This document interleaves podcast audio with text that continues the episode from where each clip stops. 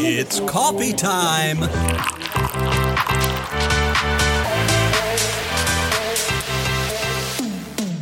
Le podcast Pause Café, épisode 3. Recruter sans harceler. Bonjour à tous et bienvenue dans La Pause Café, le podcast que vous retrouverez tous les mois sur Talent Hacker. Aujourd'hui, on va parler recrutement et plus précisément comment placer le curseur au bon endroit pour ces relances en recrutement. Alors, installez-vous confortablement et on commence. Dans le contexte de guerre des talents, les candidats doivent être considérés comme des prospects. En tant que recruteur, vous devez adopter une approche qui soit proactive et aller chercher les talents plutôt que d'attendre qu'ils postulent spontanément. Sinon, ben, vous risquez d'attendre longtemps, voire très longtemps. Pour cela, il faut maîtriser les méthodes de prospection et l'art délicat de la relance. Alors pourquoi délicat?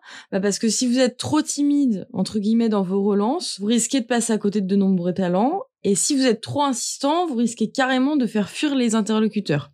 Alors, comment trouver le bon équilibre et communiquer efficacement avec vos candidats?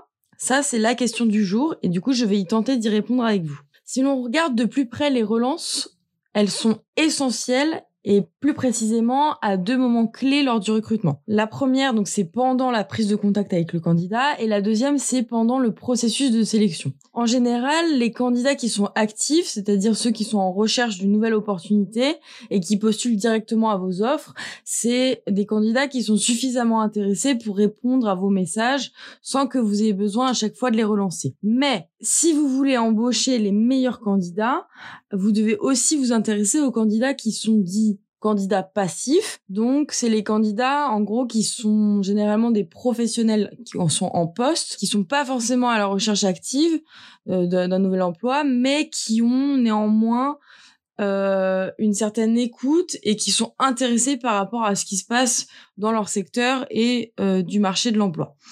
Donc eux, c'est des candidats qui vont pas postuler à vos offres, mais qui peuvent être potentiellement intéressés.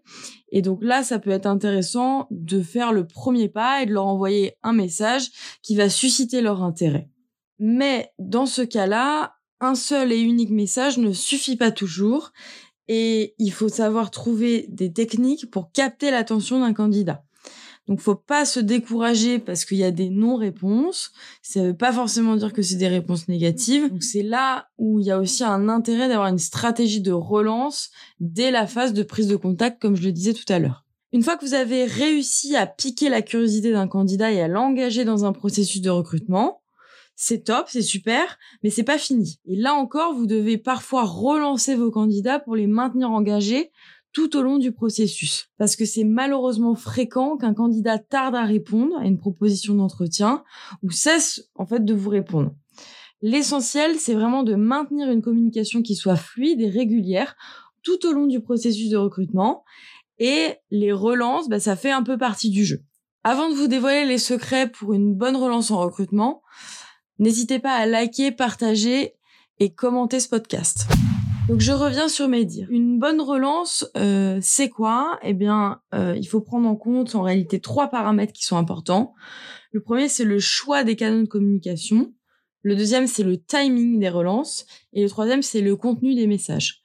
Donc pour détailler un peu plus, concernant le choix du canal de communication, que ce soit via téléphone, email, message sur LinkedIn, Minitel, Pigeon Voyageur, bref, vous voyez de quoi je veux parler, vous devez définir un canal de communication qui soit le plus adapté à votre cible. Certains profils sont par exemple très actifs sur LinkedIn, tandis que d'autres ne se connectent quasiment jamais, voire jamais, et donc ils risquent de passer à côté de vous et de vos relances. Faites par ailleurs attention à ne pas abuser des canaux de communication qui soient trop personnels, euh, comme par exemple le téléphone, parce que ça peut paraître euh, intrusif.